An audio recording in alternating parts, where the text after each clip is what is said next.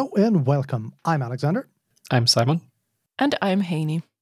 We're Native in Tech, covering the latest from the IT industry with a specific focus on Microsoft and how to get actual value from technology.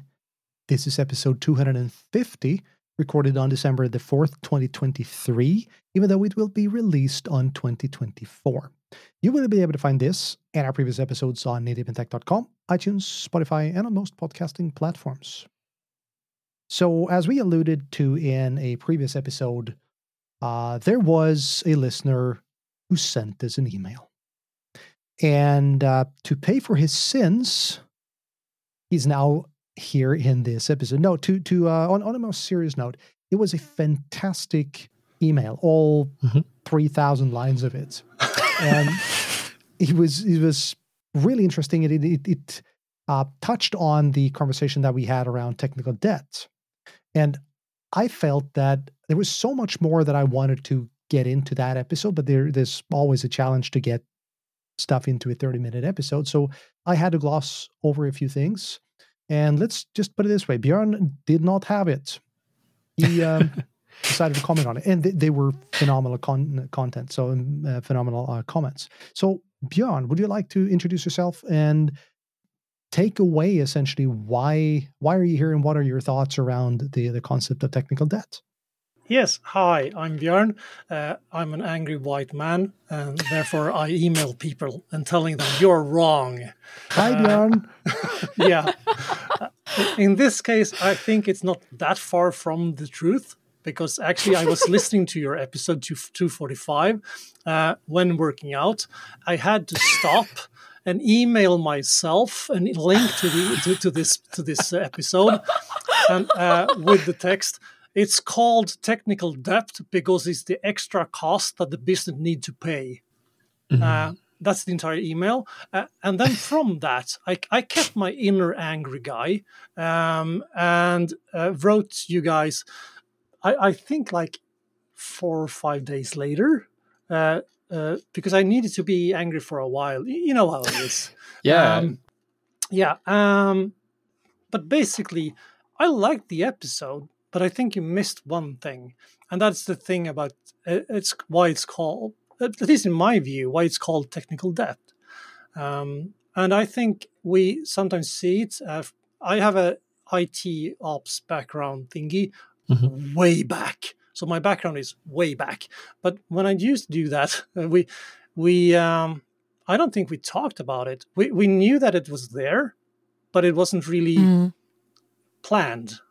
Mm-hmm. It was something that happened, and then later on we see that the debt is something that creeps up on us, and that makes us not be able to deliver the things we need because we need to pay the old thing first. Mm-hmm. And that's what I'm missing when we set out on when we're basically doing the work out there. That we have something that we do, but it's not recognized. And we put that in technical debt. But if we do recognize that, it could be something. Because then it's planned work. And that's basically the very, very long email. I'm very sorry about that. I think it was maybe too long and maybe too many memes.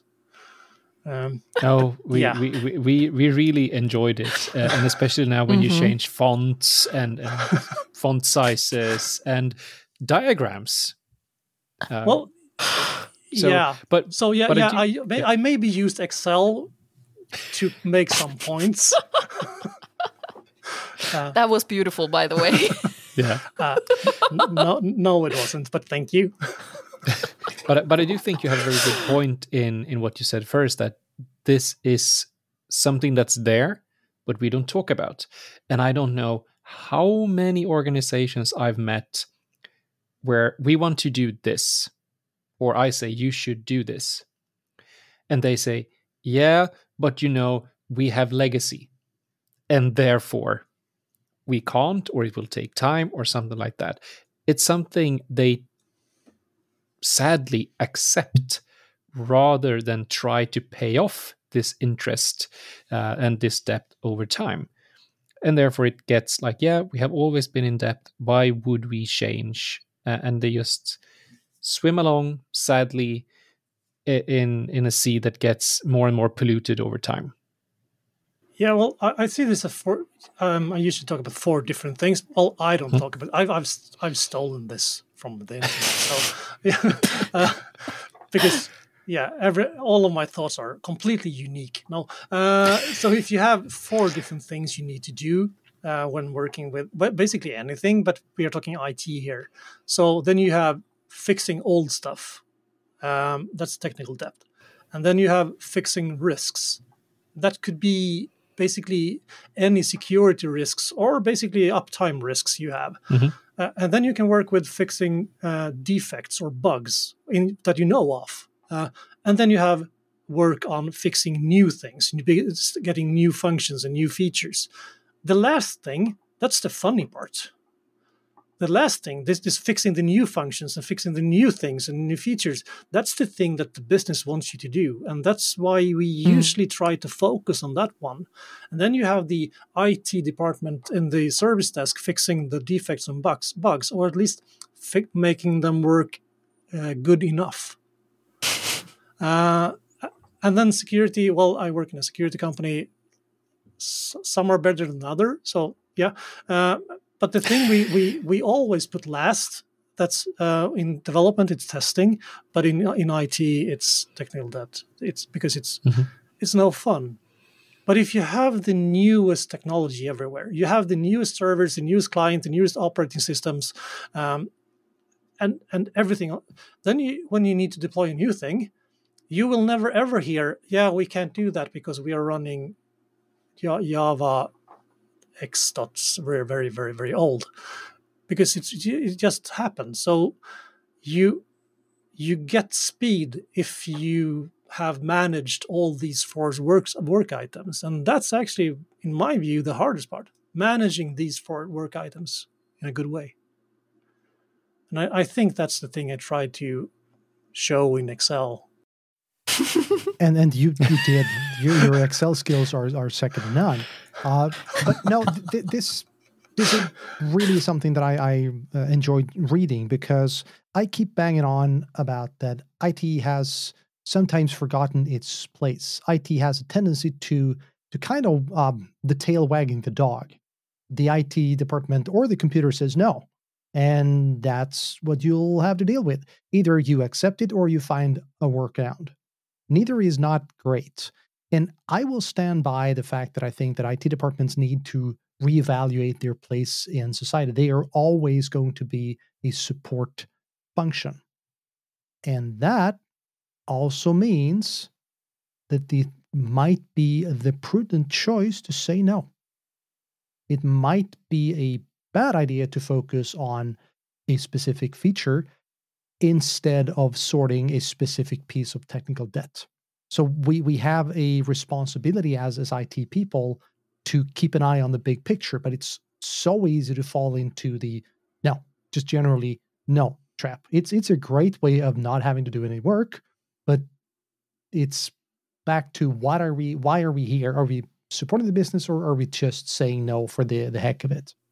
Yeah, but sometimes we get into the trap, or would you say from business, the business, because they say it's always us and them. That's important. Never cooperate. So they say, we need this server, or we need this application. And that application was written in Windows 3.11 or something, and running on a really old laptop somewhere. And if they really need that one, and sometimes they do, sometimes they really do that. And there is no business case on rewriting this, because it's up and running and it's helping four people, and they can't work at all without this one. But rewriting is going to cost millions of kroners, or maybe millions of euros. So it's never, ever going to happen. Then we need to just decide this is a risk, so let's handle it this way so it doesn't impact the rest of the environment or the rest of the technical debt thingies, so we can move on with the rest. But that is a very hard discussion to have, and I think sometimes we don't have the authority to say that. And sometimes I think we don't give ourselves the authority, or at least not giving ourselves the authority in a nice manner, because you can still be a douchebag and saying stuff. So for sure, yeah. I mean, as you said, a risk can be mitigated. One of the least, in my view, used tools of mitigation is simple documentation. You can mitigate so much with old technology as long as you document it. It's old, meaning that it probably won't fall over every 15 minutes. It would being probably. It's been doing its thing for the last 15 years. It would probably do its thing for the next 15. But people come, people go, and if you document it, then you decrease the risk of well, whatever issues you might find. Yeah, and from a security perspective, move it to some different place.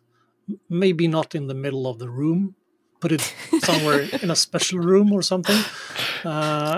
So when it turns into flames, it doesn't ignite everything.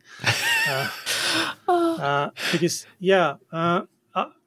that, in my view, is mitigating the risk.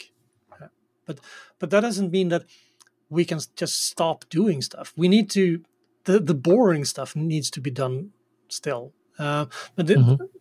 But sometimes we don't do that because it's more fun to release a new thing instead. Look, we have a new flashy button on the web page or whatever it could be. And I think there's also an aspect of there can be, as you said, as a joke that we should never cooperate, that there's them and us. But unfortunately, I think there is some truth to that.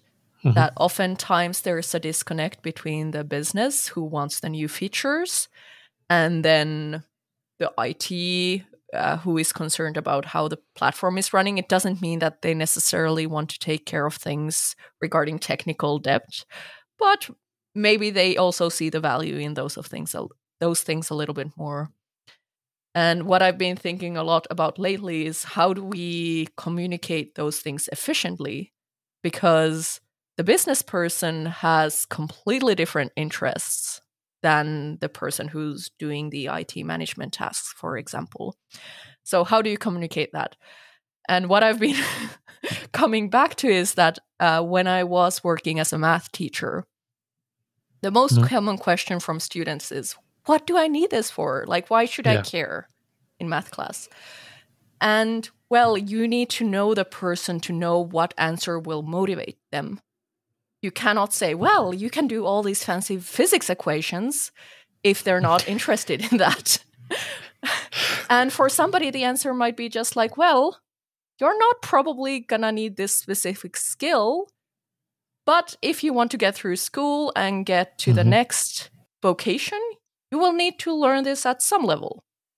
And they might be like, okay, I actually acknowledge the kind of honesty there, and that's fine, even though they're not really interested in math.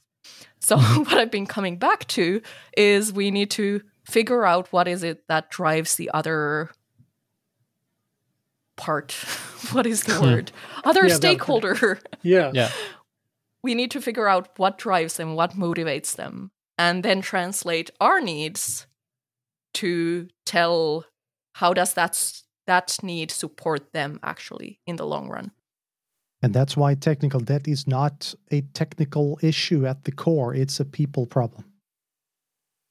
Yes and no, because sometimes we at IT takes it on ourselves. Like, well, yeah, we can do that later or something. But I think sometimes, as Heini, you say, it's basically not. Instead of saying this is a you problem, instead of saying I have problems with the things you're telling me to do because of technical stuff. Let's not go there. But please explain to me why this is important for you. Please explain to me why you need this, and let's find a way together. This might make this call not finished in 2 minutes. It might make this talk 30 minutes long or maybe an hour. But let's talk about this because I think we can fix this, because technical things, you can do basically anything. Some things are harder. Some things are easier. But let's find the way that works instead. And that discussion is very hard, especially when you have someone telling you you need to close all your tickets within 5 minutes, or and that's optimization goals, right? Yeah. What are we optimizing towards? And as you've both been alluding to, two people would probably have at least three different viewpoints on what is important, because we tend to stop the sentence after what is important and forget the really important stuff, which is for them. And Simon, you remember Jon Jonander? Yes, he's a colleague of mine now, you know. He is. I completely forgot that. That guy is a phenomenal project manager. Mm-hmm. Not because he will walk in and explain to you exactly how to structure a project. No, I don't think I've ever met anyone who is more interested in listening and figuring things out. And by asking all the questions, stupid, smart, everything in between, he will force you to reevaluate what you think is important and explain to him why it is important. And he has this phenomenal ability to take that and spread that around to the other people. And suddenly everyone is just about in consensus that, okay, we need to do this, we need to do this, we need to do this. Because at the end of the day, when it comes to lifting other people up, that's not pie, mm-hmm. i.e. there's not a limited amount of kudos that you can give out. Here, it is very much about pie. There is only so much power or time or money or resource that you have, and you need to spend those resources wisely. We would not, hopefully, paycheck comes, we're going to buy all the cool things. And 2 days after the paycheck, we go, boring, bad situation. But that's kind of what we're doing in projects like this. Yes, I know this will hurt me in the long run, but I want instant gratification. I want all the dopamine. I want all my features now, and I don't give a flying F about your technical debt. I'll get off my high horses now. And I was thinking about, are you speaking about the pie you eat or the pie in math? Pie you eat. That's Haney does the pie in math. That's what I was first. The pie that I eat. Yeah. But I actually said in an email that it is, you only have 100% of resources. If you take the resources, that's time from people plus money. But actually, if you take this example that we had previously, where you just sit down with the business and talk to them and say, let's find out how we can do this together. That can actually make you find out also, because often as an IT, you think we can't do that because that's going to make this service more expensive because we're going to spin up a Citrix environment, and then we're going to do this and this and this. We're going to have a completely new VMware environment. Let's talk only on-prem because that's the only place where we have technical debt. Yeah. No. But when you talk to the business, that has happened to me many times. So you explain the thing, and then don't start with the money. Get to the money in the end, because if you say, okay, so we do this, this, and this, and this, we will fix your problem. And they will probably say, yeah, it will. Good. For me, it's gonna take us a little bit more time, and it's gonna cost us a little bit more money. How much do you make on this service? And they're gonna say, we make millions. So okay, let's do just a few quarter inch of that. And then actually the pie gets bigger for IT because they can pay for that. And it's a business justification for that. And then they actually have some stake in it also, because they actually help to pay for it. So I think it's a win-win in that case. But it's really hard to do that one. It's so easy to say. Yes, and it's so easy to say no, because you can always justify a no.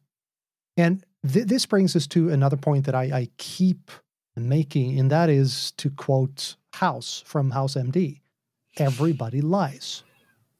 And what I mean with that is, if you ask a business, why do you need this? They will give you the canned answer.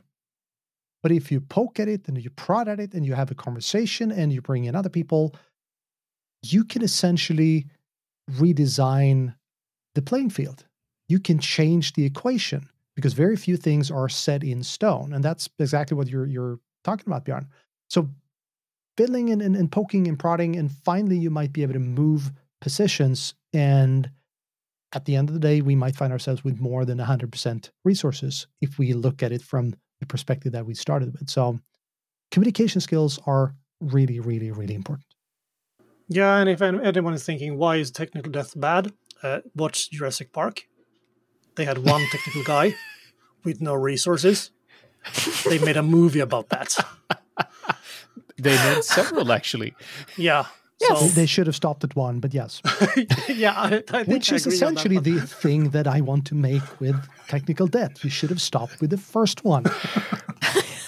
Yeah, but you're always going to get new ones, because as soon as we put in something new, that's the thing. But when we have upgraded to the last thing, so now we're running only on SaaS. Awesome, someone else fixes everything.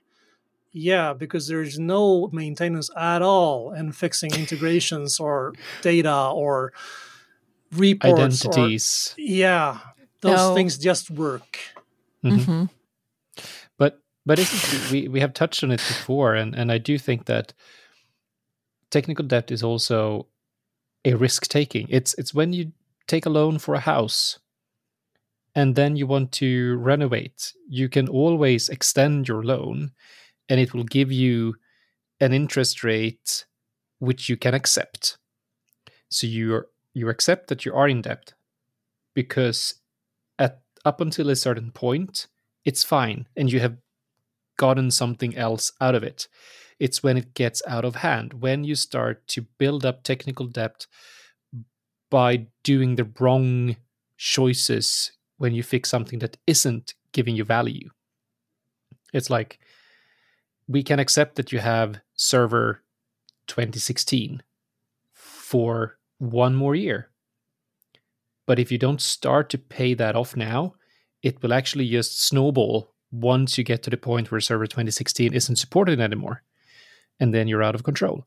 And it will get a lot more expensive, a lot more filled with risk, but it's fine until that day comes. But you need to be proactive that, sure, we have technical debt, we can accept it for now, but we can't accept that it spins out of control.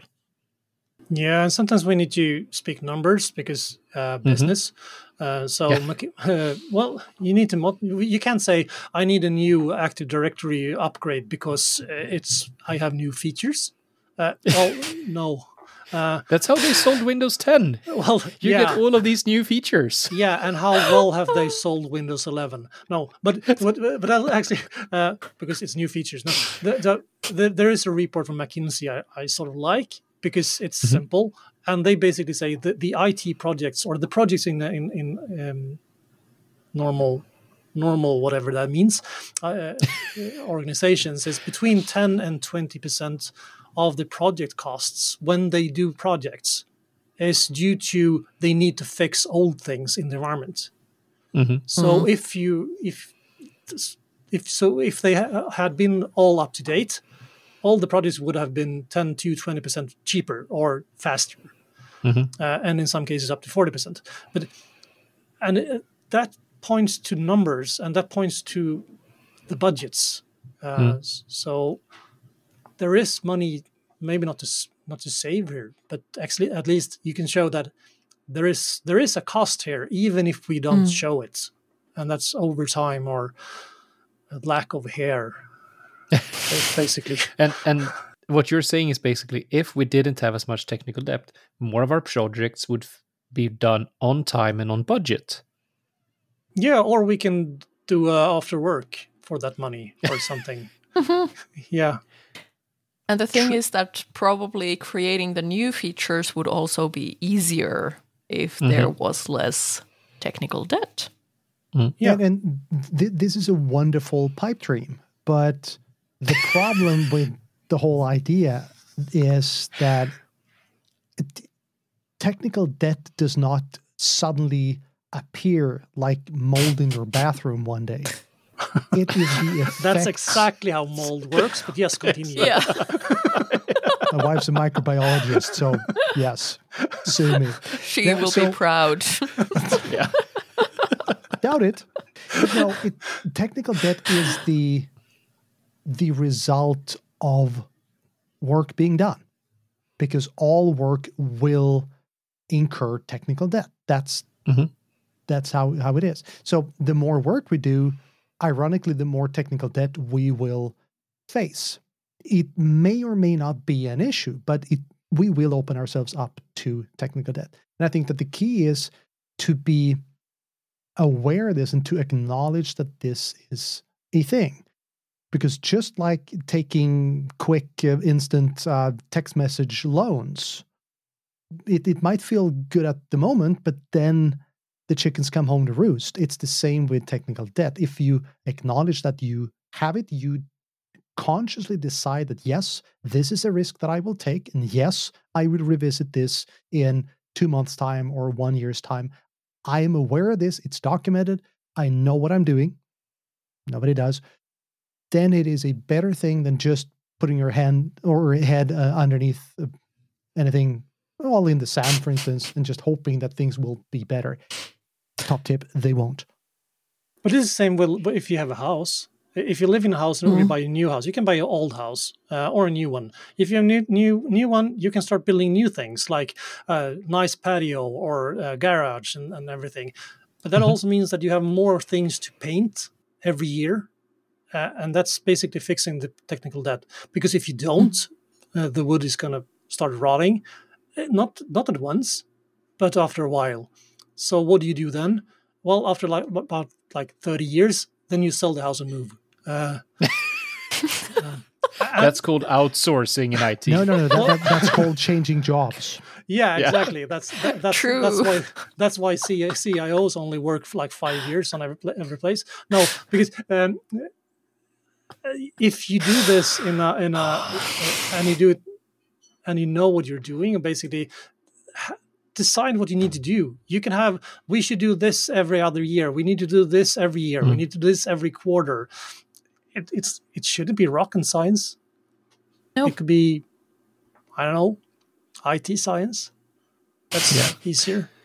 And it's also this, like, I think one of the things that actually appealed with Windows 10 or Windows as a Service as a whole were that you got a foreseeable cost over time. You didn't have the spikes of huge cost when you did a huge client migration project. Same goes with technical debt in general. Same goes for house.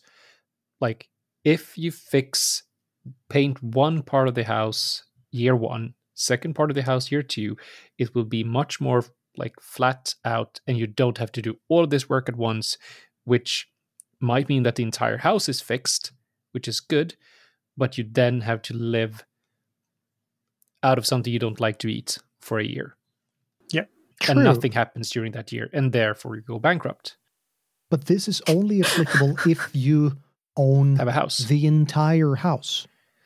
That is true. If you're stuck in the basement and you're happy in the basement, you could not give the least amount of cares about what happens in the bathroom or in the kitchen.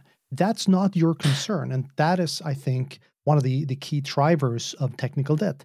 That is not my problem. I am focused on this and nothing else. Yeah, but now you're talking about outsourcing.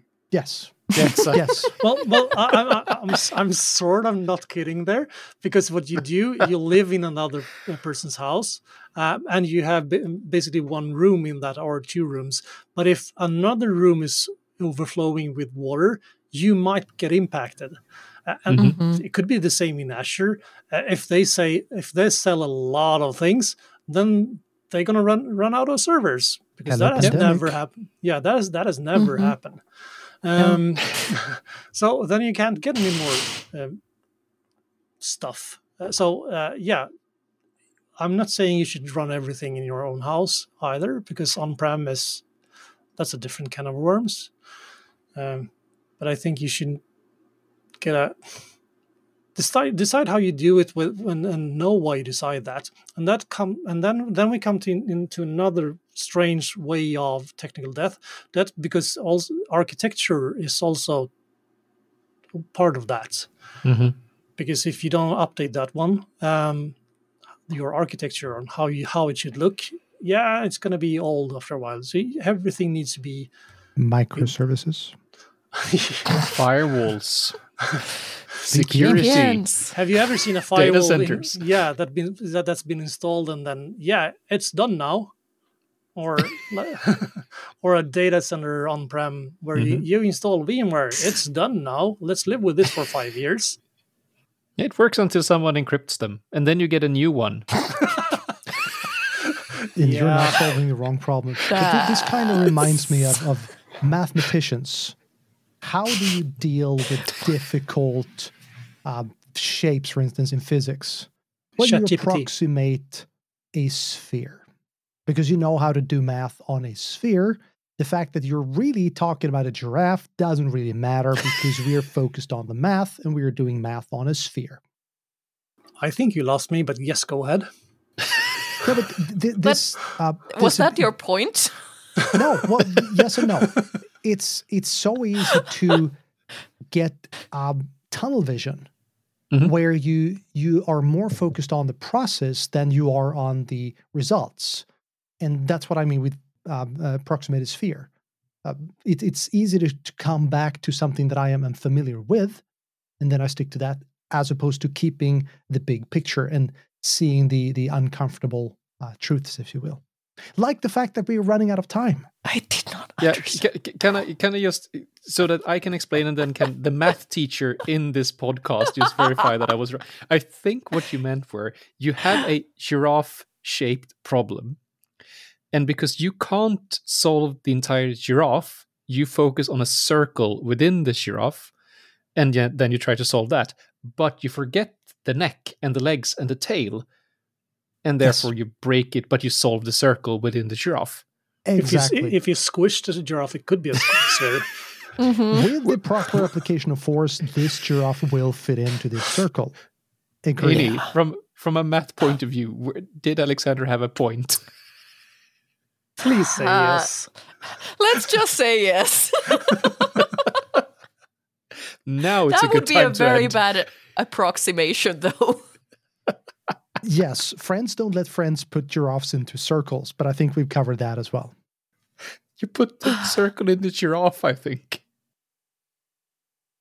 I do think we should circle around and highlight kind of the main points that we started from, just to bring the discussion back from giraffes.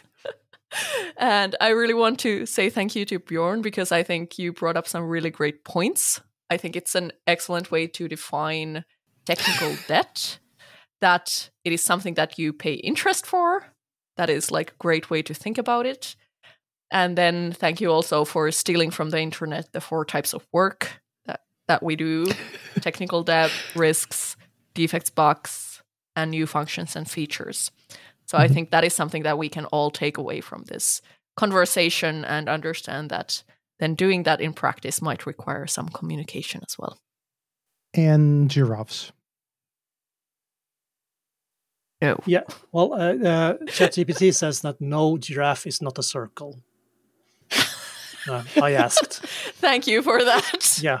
That was not clear yet. Yeah, because a giraffe is a tall, long-necked mammal known for its unique spots and long legs. Circles are simple geometric shapes. So yeah, you have that in the chat here.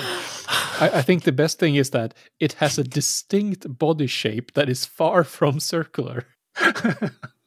Yep. And now, please, Alex, wrap this up. It is time to end the show. Again, thank you so much for coming on, Björn. This has been hilarious and very, very informative. Thank you so much for having me. If you're not careful, you just might find yourself in that specific seat on this podcast again in the near future. I'd love that. Careful what you wish for. Again, thank you so much for listening. Welcome to the new year. We are going to have a blast for the 7th year. It's going to be the 7th year of Native in Tech. Quite an impressive feat for something that was slated to be living for 3 weeks. You know, the podcast is the only way I remember how old my daughter is. So we'll see you all next week. Have a good one. Bye-bye. Bye. Bye-bye. Bye. Thank you for listening to this episode of Native in Tech. Native in Tech is a bi-weekly technology podcast hosted by Alexander Arvidsson, Simon Binder, and Heini Hilmarinen. If you have any feedback, questions, or would like to be part of an episode, please reach out to us on social media or via email at podcast@nativeintech.com.